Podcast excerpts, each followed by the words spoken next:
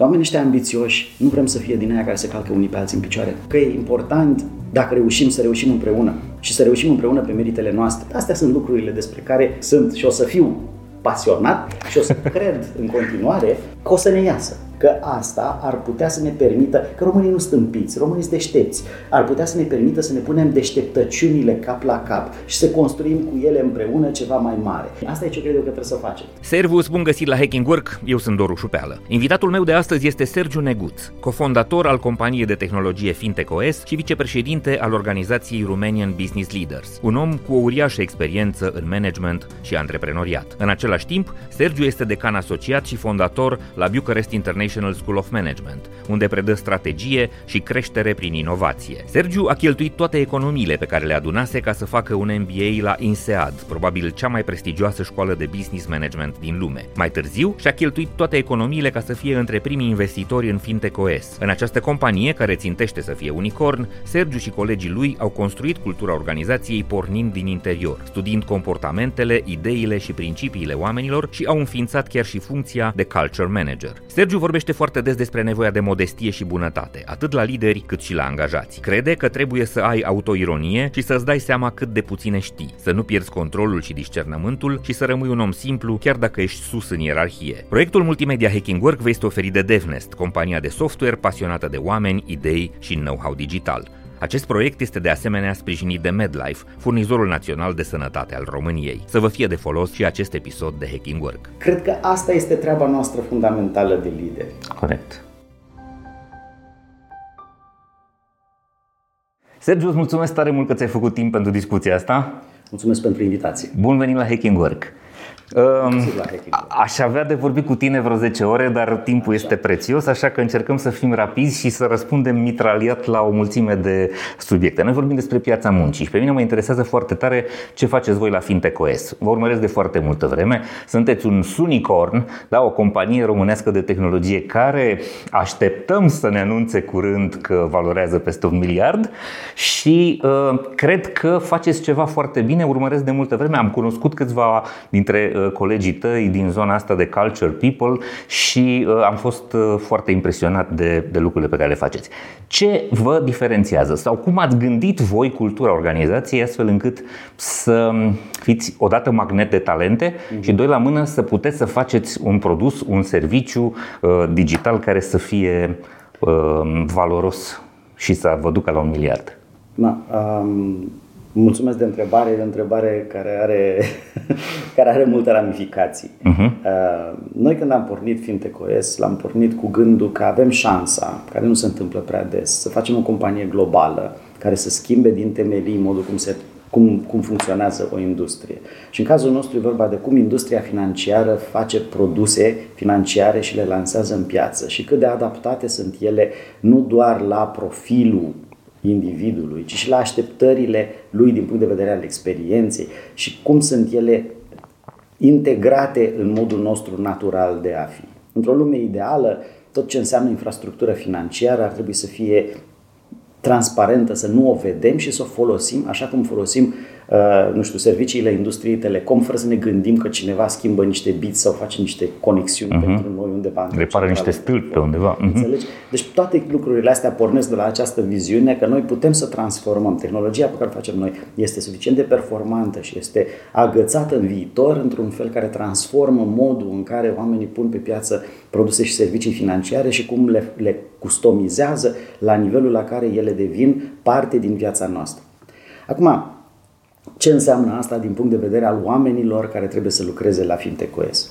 Înseamnă, pe de o parte, că într-un fel am fost norocoși la început. De ce? Pentru că și Teodor Blidăruș și cu mine suntem persoane cunoscute în piață. Uh-huh. Deci, cumva, într-o mai mică măsură decât alte startup-uri, am suferit de chestia aia. Deci și eu unde să vin să lucrez la voi și câți oameni sunteți? douăzeci? Și când ați pornit acum șase luni, pf, nu știu, mă, mă mai gândesc. Uh-huh. Deci genul ăsta de discuție care orice startup, la care orice startup are probleme pentru că știe că nu e încă numele care, pe care oricine și l-ar dori pe, pe, pe C V, uh, pentru noi a fost cumva mult mai smooth. De ce? Pentru că și eu și el aveam o reputație în piață și atunci era, a, interesant, bun. Și ce a făcut aia, am mai făcut și chestia, ok, deci una peste alta nu e așa de rău. Și asta ne-a dat acces la talent în România, la talent de bună calitate încă de la început. Și asta ne-a permis cumva să împingem înainte, dacă vrei, prima sută de oameni. Uh-huh. Prima sută de oameni, știi, cu toate teoriile alea, cu tribul, o sută cincizeci de oameni, da, da, cum da. să-i gestionezi în mod natural, pentru că oamenii lucrează împreună și o, numărul lui Dunbar, da. Exact, uh-huh. da. Exact. Deci toată chestia aia a funcționat foarte bine în faza ei inițială. N-a funcționat la fel de bine în piețele noi în care am intrat, pentru că acolo numele FintechOS și Franklin, nici numele meu sau al lui Teodor Blidăruș, nu însemnau nimic. Era doar încă un startup care încearcă să intre cumva pe o piață care este destul de aglomerată și așa mai departe. Deci acolo ne-a luat ceva mai, mai, mai mult timp să ne construim un nume, uh-huh. ca numele ăsta să însemne ceva. Acum, pe măsură ce compania a crescut, pe măsură ce compania a ajuns să atingă threshold-ul ăsta de număr de oameni, evident, s-a întâmplat o chestiune culturală, care se întâmplă peste tot, și anume, cultura care este inițial apanajul uh, interacțiunii de zi cu zi, cu șefii organizației care au fost acolo de la bun început și mai degrabă o chestiune care se reglează prin dialogul și interacțiunea permanentă, uh-huh. trebuie formalizată. De ce? Exact. Pentru că ai oameni care nu interacționează în fiecare zi, interacționează în echipele lor, lucrează mai degrabă cu clientul și atunci distanța între noduri e mai mare. Să trăiești, uh-huh. să trăiești toată uh, experiența asta de cultură organizațională într-un mod normal care construiește nivelul următor. Și atunci evident că a trebuit să punem lucrurile cap la cap, să luăm niște consultanți de cultură organizațională și să încercăm să formalizăm cultura. Uh-huh. Formula, formalizarea culturii astea e foarte interesantă, pentru că la început pornești cu, hai să punem, să avem acolo și o misiune și trei valori care reflectă mai degrabă lucrurile cu care am pornit noi la drum. Exact. Uh-huh. Uh, uh, lucrurile în care credeți voi. Da. Prim, prima echipă senioară de management împreună am pus acolo ceva care, care a fost o bază. Dar iarăși când ajungi la o anumită dimensiune a organizației, asta, pe de o parte, nu e a ta, nu e a ta, nu e a fiecărui om din organizație, pe de altă parte, e acolo pusă și uh, trebuie, trebuie actualizată și trebuie trăită. Și atunci ce am făcut? Am făcut așa. Ne-am uitat și am făcut o dezbatere foarte largă în organizație, la toate nivelele, în toate echipele, despre uh, ce ne face pe noi să fim cine suntem noi și de ce uh, facem lucrurile așa cum le facem și în situațiile complicate. În situațiile complicate în care uh, intră, hai să zicem, diverse valori intră în conflict. De exemplu, o chestie care poate să spune trebuie să facem cu viteză, trebuie să ne mișcăm cu viteză, alta care să spună să ne mișcăm thoughtful, știi, să ne gândim bine uh-huh. ce avem de făcut ca să iasă exact. Bine. Știi? Uh-huh. Ok, între bine și repede, întotdeauna nu e, nu e chiar cel mai facil echilibru și atunci o mulțime de cazuri din astea, dacă vrei, de conflict, Uh, între două idei ca să vedem noi cum am declinat treaba asta și fundamental la sfârșit care sunt comportamentele și normele care ne-ar caracteriza. Uh-huh. După ce am făcut toată chestia asta, am adunat toată echipa de leadership într-un retreat și am analizat și niște situații semi, situații din astea de, de, de viață, de muncă, în care să vedem și acolo cum am face lucrurile și care sunt de aici uh, niște atribute pe care le vedem noi ideal la oamenii din domeniul ăsta care ar lucra împreună cu noi. Și atributele astea după aia le-am mapat pe valorile existente și pe altele noi de care am avea nevoie. Și am validat într-un fel niște valori existente care sunt be brave, be different, uh, be kind sau be human. Și am adăugat o categorie nouă uh, uh, care seamănă, se cheamă Be Better Together, care vorbește despre lucruri de echipă și care vorbește de continuous improvement.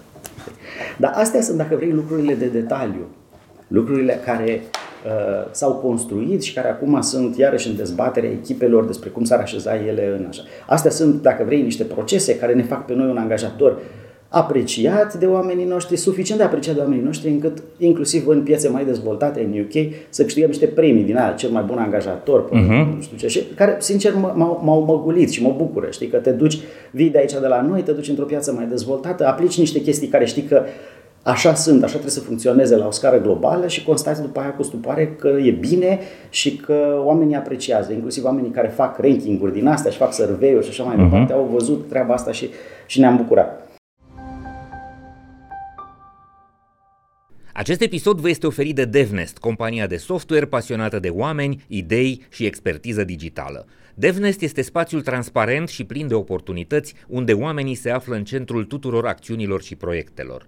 Este o comunitate în care descoperi ce te interesează și aprofundezi ce te pasionează. Cuibul în care cresc curajos și în siguranță oameni, cariere și soluții tehnologice. DevNest înseamnă evoluție și dezvoltare. Creăm oportunități, creștem o comunitate.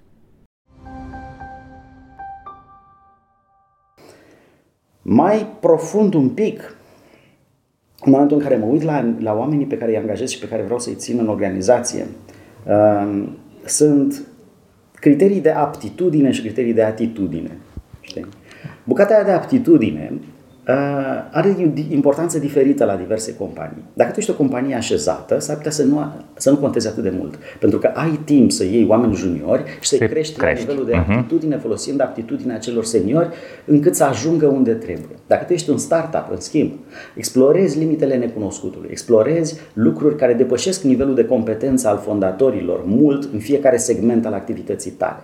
Și dacă eu trebuie să depășesc nivelul meu de competență cu mult, trebuie să iau niște oameni care au aptitudinea aia, construită deja, la nivelul de senioritate de care am nevoie, încât să pot să fac saltul înainte în zone pe care încă nu le cunosc. Uh-huh. Și organizația trebuie să facă asta. Deci nivelul ăsta de aptitudine, de cunoaștere, de pregătire, de a, a, a ști să faci, a ști cum să faci, a fi demonstrat că ai făcut, este esențial pentru o companie care vrea să crească mult mai repede decât celelalte. Și ați căutat oameni care au avut expertiză în diverse zone foarte ciudate, noi, proaspete. Categoric. Uh-huh. Categoric. Ok, deci asta e aptitudine.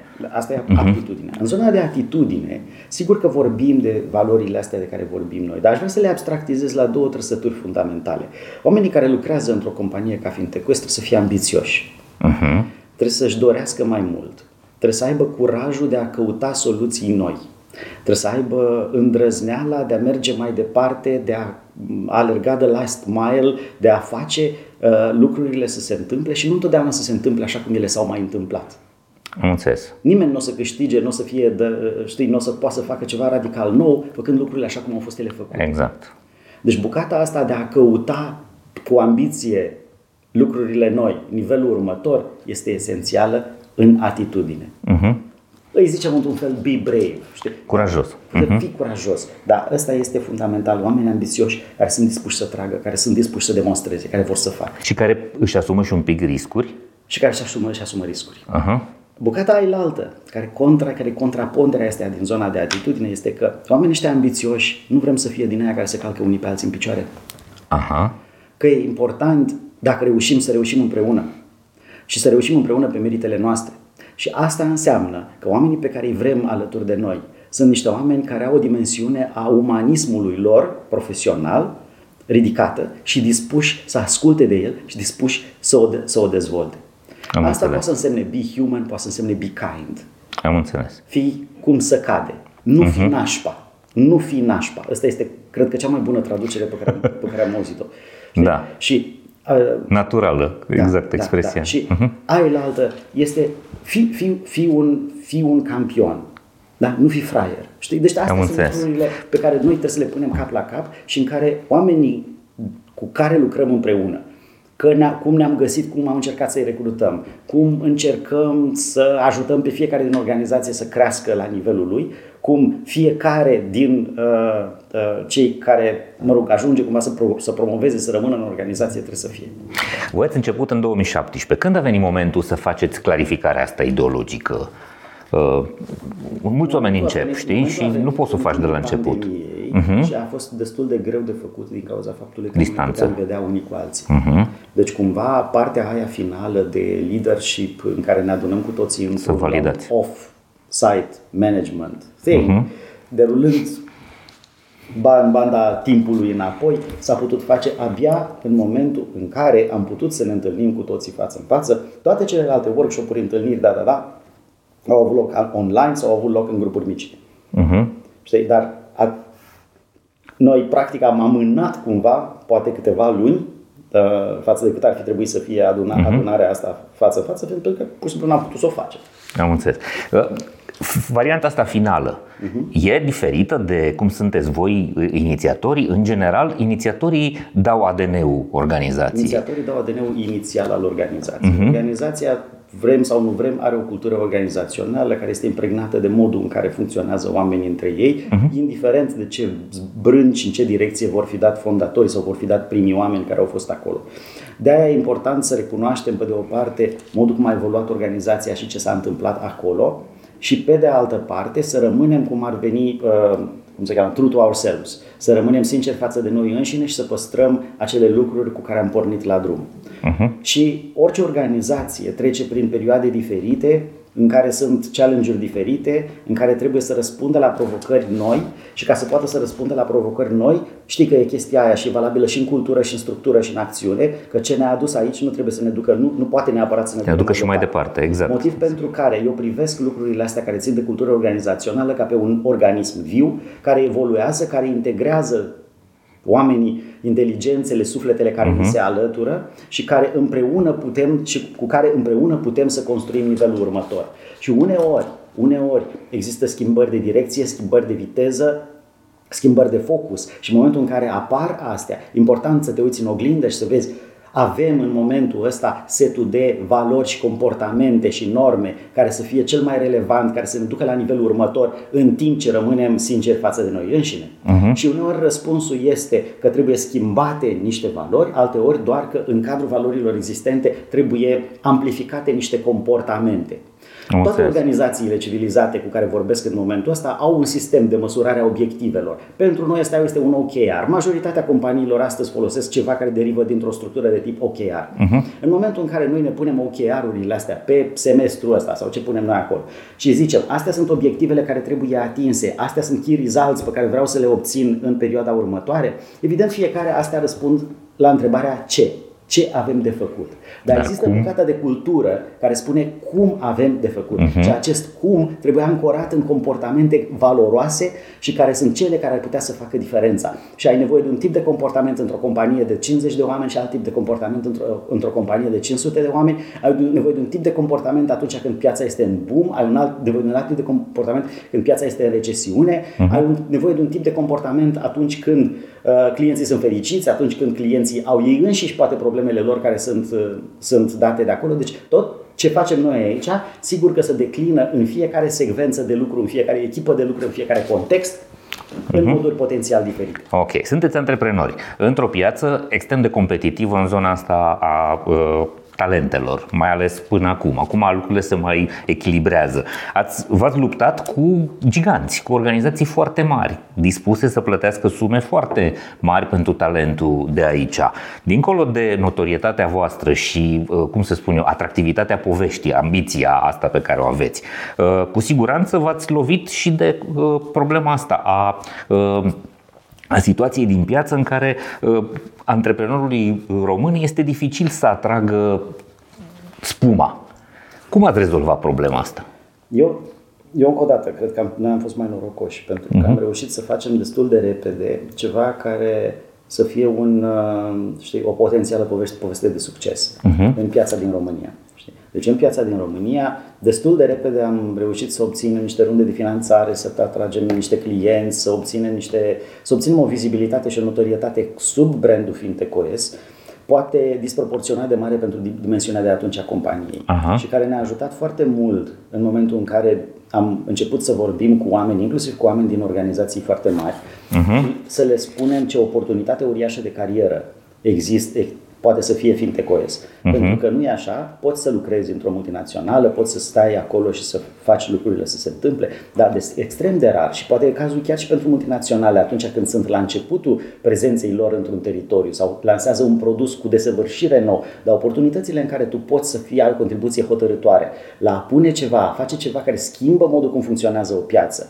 încât să poți uh-huh. să, să fi fost acolo, să fi fost dintre cei care au făcut schimbarea, care au trecut de la zero la unu, uh-huh. în, da, da, da. în fel, uh, făcând o referință poate un pic uh, da. întinsă de la, la, la, la Peter Thiel, uh-huh. așa, dar Și nu de la unu la doi, de la doi la trei, de, de etapa A. Bucata aia de construcție inițială, aia este foarte valoroasă în experiența oricăruia dintre noi. Și asta uh-huh. e ce încerc și dincolo la școală, când vorbesc cu, uh, cu participanții, uh-huh. cu studenții, că sunt ei în undergrad sau că sunt adulții care participă la programele noastre de perfecționare. Poate că sunt uh, cei de la firmele care aleg să facă programe de perfecționare de management cu noi, cu uh, Bucharest International School of Management. Mi se pare că e important să poți să asiguri treaba asta în filozofia, în uh, știința asta a managementului, se cheamă ambidexteritate. Trebuie să poți să amesteci. Ambidexteritatea înseamnă că orice organizație are o perioadă în care și are, are timp și are activități care exploatează mm-hmm. lucrurile pe care știm să le facem foarte bine și unele care explorează, care caută. explorează și caută lucrurile pe care încă nu știm să le facem. Mm-hmm. Și instrumentele și metodele și modul în care facem una față de modul cum facem cealaltă sunt, sunt diferite. diferite. Uh-huh. Și atunci întrebarea pe care trebuie să ți-o pui de fiecare dată în relație cu oamenii ăștia care sunt constructori de drumuri noi, până la urmă, constructori de drumuri noi, nu asfaltatori de drumuri vechi, uh-huh. este cum le punem noi la dispoziție instrumentele ca ei să crească la nivelul la care să poată să facă construcția asta de drumuri noi. Acest episod vă este prezentat de MedLife, furnizorul național de sănătate al României. MedLife a lansat singurul abonament medical trei sute șaizeci și unu de grade, un abonament complet care include servicii de prevenție, sport și nutriție, dar și asigurare medicală. MedLife susține dezvoltarea unui mediu de business puternic în România și împreună cu Hacking Work vă oferă inspirație prin idei valoroase pentru organizații sănătoase. Mă întorc la bucata de recrutare. Bucata asta de recrutare atunci când tu, evident, ești o companie care construiește drumuri noi, s-ar putea să fie un traseu mai atrăgător și să apară un self-selection al celor care asta vor care să facă în viața lor. Uh-huh. Au curiozitate, au ambiție. Uh-huh. Exact. Și toată chestia asta cumva așează pe fiecare la, la, la locul lui. Și asta nu înseamnă, atenție, că sunt, sunt, suntem oameni maturi și înțelegem cum funcționează business-urile. Nu înseamnă că nu avem și noi nevoie de o grămadă de oameni care lucrează într-o structură așezată și sunt în stare să facă structuri care să funcționeze pe termen lung. Și poate că avem mai puțin din ăștia și avem mai mulți din aia mai inovatori care preferă începuturile. Și uh-huh. poate că pe măsură ce se organizează, ce crește, se maturizează, se va face un shift. Uh-huh. Avem nevoie să shiftăm într-un mod mai stabil, mai organizat, mai tradițional de a face business-ul, mai așa cum procedurizat uh-huh. organizațiilor sunt. În momentul ăsta care sunt mai degrabă mature, au nevoie să-și amplifice sistematic bucata ailaltă de a ajuta oamenii să crească în măsura în care nu mai fac doar ce li se zice, ci au inițiative de a face ce nu le-a zis nimeni, dar care ar contribui la binele organizației. Uh-huh. Hai să ne mutăm acum către școală și, mă rog, către, uh, uh, cum să spun eu, identitatea ta publică, pentru că uh, ești foarte prezent în zona asta de educație, ești foarte prezent în zona asta de uh, structuri uh, civile, da, Romanian Business Leaders, ești vicepreședinte și încerci, nu știu, sunt convins că este ceva planificat, să dai un model personal. Ah, nu m-am gândit. Eu cred că funcționează, în sensul da, că atrage foarte tare și studenții okay. și atrage foarte tare și, cum să spun eu, valoare către organizațiile în care, în care ești. Vorbești foarte des despre bunătate. Să nu fim nasoi unii cu ceilalți. Uh, și despre modestie, să nu te crezi deștept, să-ți dai seama că de foarte multe ori uh, ești uh, prostuț, no, n-ai toate informațiile, n-ai toate instrumentele. Uh, astea sunt două atribute ale liderului care nu fac parte din portretul liderului tradițional, ale conducătorului tradițional și de multe ori le șochează. Dar poate că vrem să facem o lume mai bună. Deci, poate că dacă vrem uh-huh. să facem o lume mai bună, s-ar putea să ne, să, ne, să, ne, să avem nevoie de atribute noi. Exact. Și atributele alea noi să fie esențiale în a construi culturile organizațiilor de care avem nevoie și cultura socială a, a, a colaborării dintre oameni la nivelul la care trebuie. Pe mine m-a șocat când eram mult mai tânăr și am citit primele studii care arată că nivelul de încredere interpersonală a românilor este cel mai jos, jos din Europa. Și, și în continuare. Și da. în continuare e, nu mai e așa catastrofal, cel puțin în mm-hmm. organizațiile uh, care... Da, am văzut ce măsoară Human Synergy. Asta e foarte da. interesant. Mm-hmm. Știi, și mi se pare, mi s-a părut că asta trebuie să fie pe undeva un obiectiv personal pentru oricine vrea să facă parte din lumea asta de business și vrea să o ajute să o ducă la nivelul următor, trebuie să depășim cumva trauma asta colectivă a lipsei de încredere și să începem să ne tratăm cu dragoste, prietenie, înțelegere unii pe alții, în relațiile de afaceri, că alea, alea, astea sunt alea care construiesc economia, economia fiind celălalt capitol la care suntem mult în urma Europei civilizate. Și am crezut și cred în continuare că există o corelație între ele două, pentru că doar crescând nivelul de încredere, și încrederea nu se câștigă decât dând încredere și dând datul încredere, ține de o bucățică de bunătate în relație cu ceilalți, care să faciliteze o colaborare pe o scară mai largă, mai intensă și mai puternică și simțită în suflet. Și dacă putem să facem chestia asta în, uh, mai bine, probabil că asta ar putea să ne permită, că românii nu stâmpiți, românii sunt deștepți, ar putea să ne permită să ne punem deșteptăciunile cap la cap și să construim cu ele împreună ceva mai mare. Și dacă asta o facem în organizații de succes, dacă asta o facem printr-o școală de business care pune valorile acolo unde sunt ele și care explică cu tot raționamentul, chiar și cel mai cinic, de ce organizațiile mai performante sunt organizațiile constructive. Și dacă asta o facem la nivelul societății în ansamblu, poate facilitate organizații cum sunt Romanian Business Leaders, încât de energiile noastre puse fiecare alături, una de altul, să poată să se împletească împreună într-un drum care să reprezinte un drum valoros pentru societate, atunci probabil că am nimerit-o binișor. Și nu poți să faci chestia asta cu aroganța lui care le știe pe toate, nu poți să o faci decât cu, știu eu, poate cu nedumerirea, cu modestia, cu lipsa de nu le știu eu pe toate, nu le știu uh-huh. pe toate, dar știu așa, că și dacă nu știu, îmi iau niște oameni buni lângă mine. Unii între alții, suficient de mult și ne dorim să învățăm unii de la alții, atunci probabil că o să învățăm. O să învățăm de la ăia care știu mai mult. Și mi-ai pus aici o chestie, o, o etichetă care m-a speriat un pic aia de model. Eu nu mă văd pe mine ca fiind neapărat fără să vrei. Dar ce-mi doresc să fac este de fiecare dată când m-am prins cum merge o treabă și cum ea poate să ajute la dezvoltarea economiei, la dezvoltarea unei afaceri, la dezvoltarea unui ecosistem, la dezvoltarea noastră cu toții, la prosperitate. Dacă vei, cum am prins cum se face, mă, mie îmi place să vorbesc despre asta. Să uh-huh. le spun și la alții. De ce? Pentru că e foarte clar că doar fiind fiecare dintre noi mai buni la a dezvolta afaceri, la a face prosperitate, la a face companii în care mediul de lucru e mai fain, doar fiind cu toții mai buni la treaba asta și colaborând între noi într-un ecosistem încât, în care dacă unuia e bine, tuturor, toată lumea are un interes ca tuturor să le fie bine, ăsta este un mecanism, ăsta este o, o, o, o găselniță prin care cu toții putem să, să mergem spre mai bine.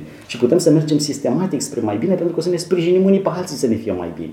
Uh-huh. Și vreau să pun chestia asta explicit, în antiteză cu modul ăla tradițional de cutthroat competition, de uh, tăiat craca de sub... Obiectiv organizației noastre este să ne înfrângem competiția. Exact, așa. Dușmanul... Exact. exact. Nu să ne batem cu slăbiciunile noastre. Manele, degeaba ai bani, dacă, da, degeaba faci bani dacă nu mori și dușmani. Știi? Uh-huh. Nu cred în chestia asta. Eu cred că suntem, suntem, cum să suntem colegi în dezvoltarea unei economii. Sigur, uneori avem interese divergente, dar e atât de multă oportunitate de a crește poate în afara tablei de șah pe care operăm acum, uh-huh. e atât de multă oportunitate de a crește în afara cutiei în care prescriptiv cineva pune regulile despre ce am putea să facem și ce n-am putea să facem, încât este suficient să ascultăm, să explorăm, să ne imaginăm lucruri, să vorbim unii cu alții și să construim nivelul următor. Și mă, când ești într-o economie cum economia românească, șansele ca treaba asta să se întâmple sunt mult mai mari. Da. De ce? Pentru că ai prag de intrare văzut, foarte exact, îngust, văzut, ai resurse. Am văzut uh-huh. că se poate.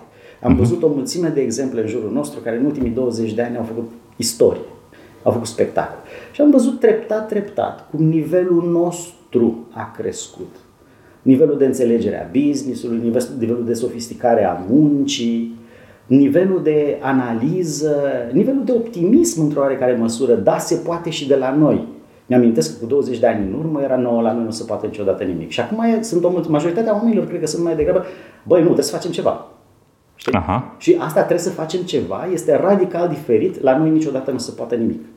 Uh-huh. Știi? Și asta e ce cred eu, asta e ce cred eu că trebuie să facem. Trebuie să ne ducem resursele și asta, asta ține foarte mult de și, de, și pentru organizații, pentru fiecare organizație în parte. Cu, când vorbim despre care sunt obiectivele muncii și unde, cum vrem să ne organizăm munca și pentru fiecare organizație în parte să-și ia cât mai mulți membri din aia care sunt influenți în organizație, că sunt manageri, că sunt lideri informali și să-i treacă printr-un proces de învățare în care să interacționeze cu alții, în care să poată să-și definească mai bine obiectivele lor dincolo de alea pur financiare, financiare da, da, da. Operat, pur operațional, să vindem dar K P I-urile zece butelii luna asta. Uh-huh. Exact, dincolo de alea zece butelii luna asta, luna asta e important să înțelegem cum putem să construim nivelele următoare și care sunt lucrurile pe care le căutăm în ceilalți și cum colaborăm unii cu alții și cum construim echipe performante și cum reușim să angajăm resurse care nu sunt ale noastre, cum folosim bani care, pe care nu îi avem. Cum folosim uh, fonduri și structuri de finanțare care creează un ecosistem. Astea sunt lucrurile despre care sunt, uh, cum să zic, sunt și o să fiu pasionat și o să cred în continuare că o să ne iasă. Și aici mai am un mic, mic, mic uh, adagio, adagio da, da, care zice așa. Iarăși eu am avut noroc în cariera mea că de fiecare dată când mi-am luat un șut în cur, mi-am făcut și un pas înainte din chestia asta. Și cumva asta, uh, asta încerc să, iarăși încerc să povestesc, să nu fim așa de disperați să păstrăm un status quo care de multe ori este toxic și pentru noi și pe cei din jur, uh-huh. ci mai degrabă să căutăm nivelul următor, oricare ar fi ăla. Și că obiectivul cel mai important al oricărui demers de muncă este și învățarea. Hai să învăț cum să intrăm în zone mai puțin sigure, să, să explorăm. Niște oameni, să învăț de la niște oameni cu care interacționez, să pot să-mi imaginez cum ar arăta nivelul următor la, un complex, la o complexitate cu totul și cu totul diferită. Și asta cred că este cumva și secretul între ghilimele al unei creșteri economice exponențiale într-o uh-huh. organizație care își propune asta, pentru că este despre a ancora aspirațiile, obiectivele, politicile și procesele într-un viitor definit care înseamnă o, cu totul o, o transformare la nivelul următor. Uh-huh. Asta se face, nu e, nu e o chestie idealistă, nu se face cu, doar cu uh, speech-uri motivaționale și cu... Uh, Uh, cum, cum se, cu inspirational, cu guru care de, da, da, da. de leadership uh, organizațional. Asta se face cu foarte multă muncă, se face cu dedicație, se face cu, uneori cu disciplină, alteori cu imaginație și îți trebuie să mobilizezi toate resursele astea într-o organizație ca să poți să ajungi la nivelul la care, hai să zicem, la care organizația are potențialul să fie. Da. Sergiu, una dintre problemele noastre ca popor, ca țară, este că pierdem creiere și avem cinci, șase, șapte milioane de români care au plecat în ultimii cincisprezece ani, douăzeci de ani și lucrează afară. În fiecare an câteva zeci de mii de probabil de tineri care termină liceele cele mai bune aleg destinații uh, externe și uh, treaba asta cumva ar trebui să ne preocupe, ar trebui să o oprim. Voi ați început o treabă care mie mi se pare spectaculoasă. La B I S M, da, la Bucharest International School of Management, ați făcut facultate de management pentru copii care termină liceul, da, clasa a douăsprezecea. Dincolo de ce aveați deja, aveați uh, programul de M B A, care e, întâi a fost Maastricht, acum este uh, B I S M. Um, Ce simți? Cum simți uh, uh, pulsul? Simți că se răstoarnă trendul? Nu. Există? Nu. Okay. Nu simt că se răstoarnă trendul, vreau să fiu sincer. Uh-huh. Majoritatea românilor sunt încă tributari unei gândiri din asta instinctive, transmise din generație în generație deja, în care, dude, eu n-am plecat la timpul meu, dată că tu prinzi o ocazie să pleci din țară, cară-te, că aici nu-i de trai. Dar dacă corelez chestia asta cu ce am zis mai devreme, E din ce, există din ce în ce mai puțină bază rațională pentru aici nu-i de trai. Uh-huh. Și e din ce în ce mai multă bază rațională aici, dacă ne punem capul și ne punem mintea la bătaie și mușchii și activitatea și acțiunea și gândirea și imaginația, putem să șansele aici pot fi mai mari decât afară. Putem să construim enorm. Oportunitățile uh-huh. aici sunt excepționale. Calitatea muncii, disponibilitatea muncii de a munci.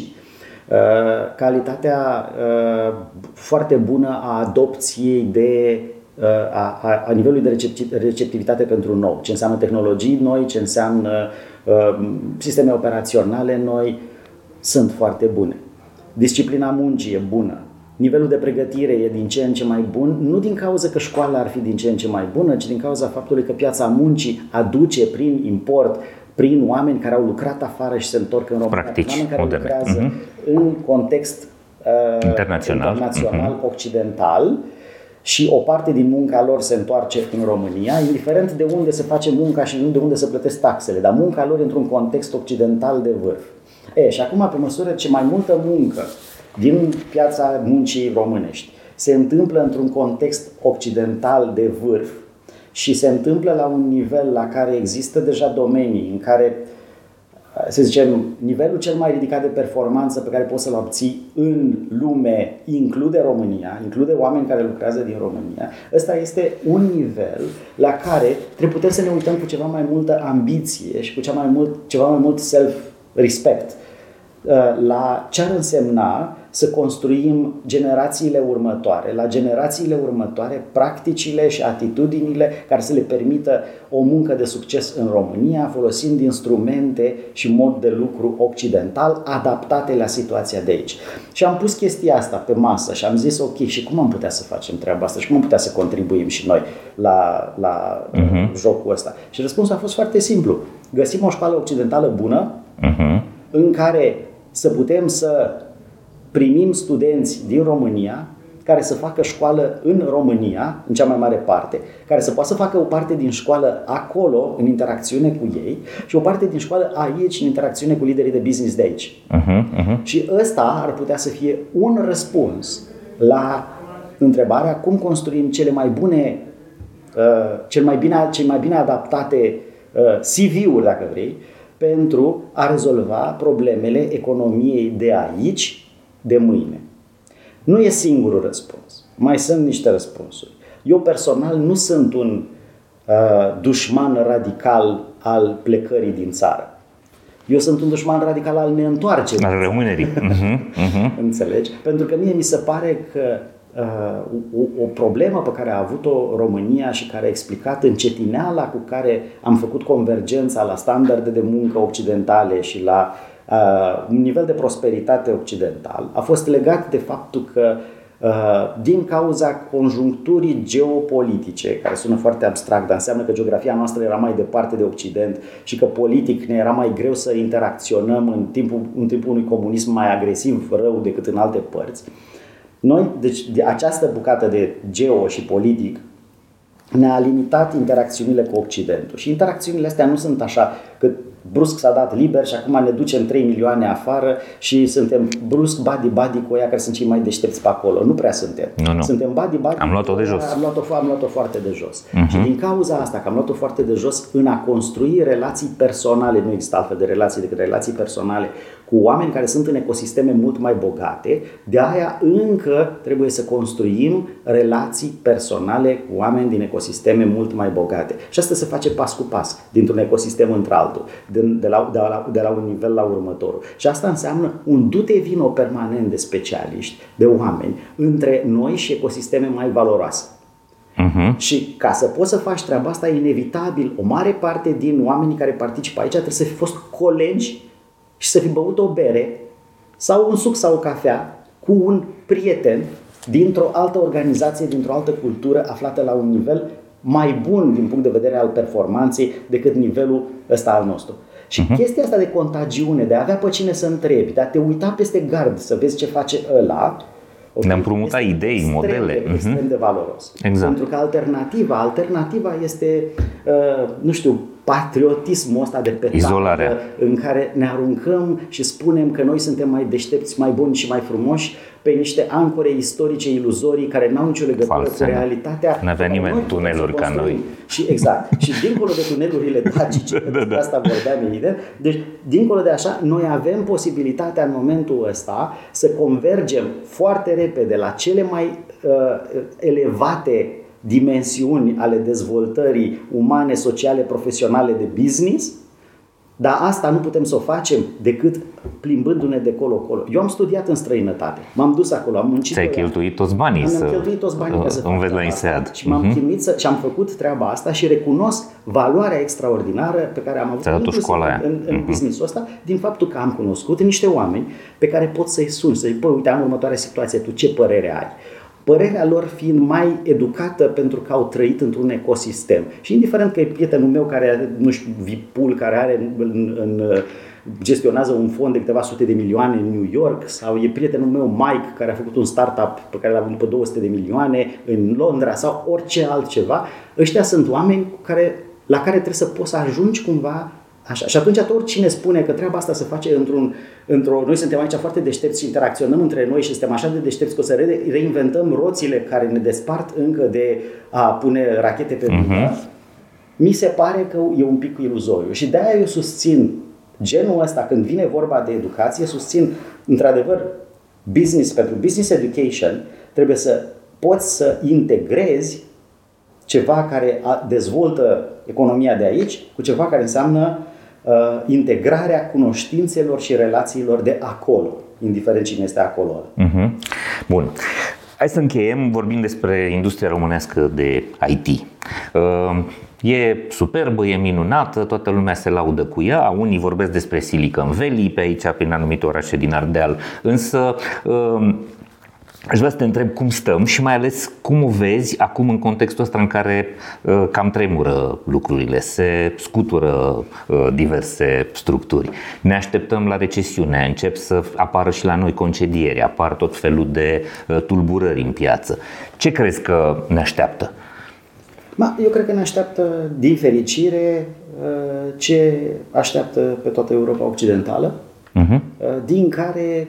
Undeva la coadă și cu ușa întredeschisă facem și noi un pic. Uh-huh. Adică? Și când vorbesc de industria de I T, când vorbesc de București, Cluj, Iași, Timișoara, Oradea, Sibiu, Brașov, Sibiu, Brașov uh-huh. vorbesc de o Românie occidentală.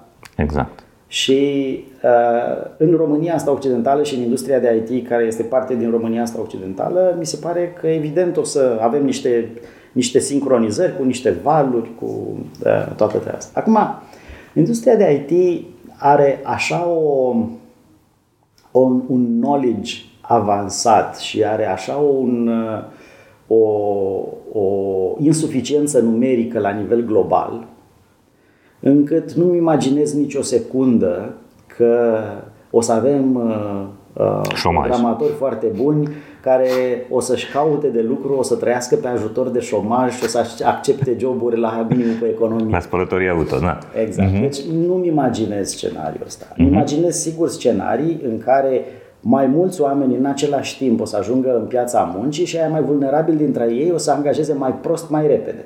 Uh-huh, uh-huh. Cum e normal să fie, cum se va întâmpla în orice situație de genul ăsta. Dar eu am încredere deplină, pentru că mă uit la ce s-a întâmplat în ultimii zece douăzeci de ani. Industria asta de I T din România n-a crescut doar cantitativ în contractele pe care le-a făcut, în, în fiuri, în, în fiuri uh-huh. pe zi și în, uh, uh, în număr de specialiști. În, în număr uh-huh. de specialiști. Ea a crescut calitativ. Industria asta I T face lucruri mult mai sofisticate decât, decât făcea acum zece ani, clar. Ani și face industria de I T din România, din România, I T-știi din România sunt niște scumpi, drept pentru care nu mai are niciun sens să faci vanilla, Java programmer, așa. Totul se face la un nivel de sofisticare ridicat, cu scule mai sofisticate, mai complexe, cu specializare pe anumite verticale, unele dintre ele, nu robotic process automation, în care leadership-ul este aici. Uh-huh. Peste chestia asta, conducerea proiectelor, conducerea proiectelor din ce în ce mai complexe, a migrat treptat, treptat, dinspre afară, înspre România, încoace. Adică uh-huh. construcția de managementul de produse, construcția de produse design. de, de uh-huh. software, design de software a crescut exact. treptat, treptat și aici. Faptul că există o grămadă de angajați cheie al unor companii de mare succes care la un moment dat au ieșit din piața muncii sau au migrat și au, și au migrat într-o zonă de investiții sau au migrat într-o zonă de startup-uri. Asta dă, dă și ea un, un, un val nou de, hai să zicem, de inspirație și de resurse și de knowledge industriei, pentru că eu, asta nu e o chestiune centralizată și trebuie să fim conștienți când vorbim despre ce pot face guvernanții noștri în orice discuție de genul ăsta. Pentru că la o bere este și România face și China nu face sau China face și România și nu înțelegi, uh-huh. Dar nu e așa. Asta este un sistem distribuit în care nu e vorba de ce face cine la nivel de stat, e vorba ce facem noi la nivel individual și cum ne raportăm la capacitatea noastră de a ajuta la construcția uh, unor, un, unor povești de succes. Ei, poveștile astea de succes, ce zic eu, în industria de I T sunt de o complexitate din ce în ce mai mare, de o sofisticare a muncii și ca atare un cost al muncii din ce în ce mai mare și nu e așa, parcă pentru fiecare dintre noi în cariera noastră ne-am dorit genul ăla de evoluție. Să fac lucruri din ce în ce mai sofisticate, pe care să iau din ce în ce mai mulți bani, care să-mi dea din ce în ce mai multă prosperitate și pe care să o împărtășesc cu alții. Și prosperitatea și cunoașterea. Uh-huh. Poate noi doi. Există o categorie în piața asta și cred că o știi și tu, a celor care au mindset de mercenar și care au intrat mai degrabă pentru venituri, nu neapărat pentru o pasiune, pentru tehnologie, nu neapărat pentru dorința de a dovedi ceva. Nu sunt în filmul da, vostru. Eu părerea mea, părerea uh-huh. mea sinceră este că există un timp pentru a fi mercenar. Și există ah, okay. un timp pentru a fi un... Ați dat seama că trebuie să te schimbi. Uh-huh. Și uh, mi se pare că dacă urmărești istoria, inclusiv istoria României, o să vezi că sunt o mulțime de oameni care au devenit figuri istorice emblematice, pornind dintr-o carieră por- de, de mercenar. Că acolo și-au făcut o grămadă de experiență și după aia, într-o bună zi, s-au hotărât să treacă la și eu pentru ce construiesc aici. Că bani mulțumesc sau că am făcut, știi? Uh-huh. Și eu de-aia cred, eu, eu, eu ascult ce zici tu și sunt perfect, adică lucrez și angajez oameni în industria de... Și de te a... întâlnești cu și ei. Mă întâlnesc cu oamenii care sunt, care o să fie întotdeauna dispuși să zică și eu oricum lucrez de acasă și mă uit mm. pe ecranele astea două care sunt mai mișto decât ce-mi dați voi mie la birou și pe mine mă interesează încă zece la sută la leafă, mm-hmm. în fel am mulțumesc unde să lucrez. Poți să faci treaba asta, uh-huh. dar e ca în bancul ăla cu, de la întrebare la Radio Erevan, se poate face comunismul în Elveția? Da, dar ar fi păcat. Ar fi păcat, exact. Sergiu, ultima întrebare. Crezi că e nevoie de un management mai bun, de un leadership mai bun în organizație? Dar noi se simte nevoia asta? Ai semnale de la oameni din alte părți, nu de la tine din prăvălie. Bă, am semnale și de la mine din prăvălie, că e nevoie de un leadership mai bun și stau și îmi bat capul și îmi dau seama că uneori nu sunt la înălțimea așteptărilor colegilor mei, că, mă rog, dintr-o mulțime de motive, unele care sunt pur și simplu niște scuze pe care mi le recit eu în cap și altele pentru că uh, n-am crescut la nivelul la care poate niște oameni se așteaptă ca eu să fiu, uh-huh. dar nu sunt. Știi? Și mă refer acum pe persoană fizică. Deci cu atât mai mult văd și la uh, oamenii din jurul meu uh, și la oamenii din leadership-ul companiilor cu care interacționez de aici o nevoie care uneori e exprimată din fericire, dar alteori este complet neexprimată, e doar o frustrare care vine la pachet cu o știi, cu o, cu o lipsă de mijloace. Înțelegi? Și eu cred că dacă noi începem să catalizăm genul ăsta de frustrare și să încercăm să identificăm care sunt nevoile și nevoile astea să fie direcționate înspre cum construim un business mai puternic, care are resurse să crească, în care lumea colaborează mai bine ca să putem obține rezultate, maximum mm-hmm, de la cât mai multă lume. Ca să poată să ne ducă la nivelul următor, cred că asta este treaba noastră fundamentală de lideri. Corect. De lideri, de organizații, de lideri în structuri din astea sociale, de mici influenceri acolo cine, când cineva se uită în gura noastră când avem un dialog de genul ăsta. Sergiu, îți mulțumesc tare mult. Mulțumesc, mulțumesc pentru eu. Mesajul ăsta. Să fii mai buni, să fii mai modești și să fii mai ambițioși. Să fiu. Mulțumesc tare mult. Mulțumesc. Îți mulțumim că urmărești Hacking Work, ne oferi feedback și le spui despre noi și colegilor sau prietenilor tăi. Facem Hacking Work pentru a produce o schimbare profundă în piața muncii, prin educație. Vrem să aducem progres în profesie și performanță pentru un milion de oameni în decurs de zece ani. Fiindcă toți vrem să mergem la serviciu, nu la scârbiciu. Avem săptămânal episoade de podcast pe YouTube, Spotify și toate canalele populare de streaming audio, ediții de newsletter pe Substack, articole de blog pe doru șupeală punct ro, evenimente educaționale anunțate pe școala spor punct ro, programe de consultanță și training personalizate, dar și frecvente apariții în mass media. Astfel, descoperim, sprijinim și promovăm liderii, organizațiile și ideile care muncesc serios și construiesc un viitor mai bun pentru oameni, organizații și comunități. Proiectul multimedia Hacking Work vă este oferit de DevNest, compania de software pasionată de oameni, idei și know-how digital, o comunitate profesională în care cresc curajos și în siguranță oameni, cariere și soluții tehnologice. Acest proiect este sprijinit de asemenea de MedLife, furnizorul național de sănătate al României, care susține dezvoltarea unui mediu de business puternic în România și alături de care vă oferim inspirație prin idei valoroase pentru organizații sănătoase. Până la următoarea noastră întâlnire, să fiți sănătoși, voioși și mintoși. Servus!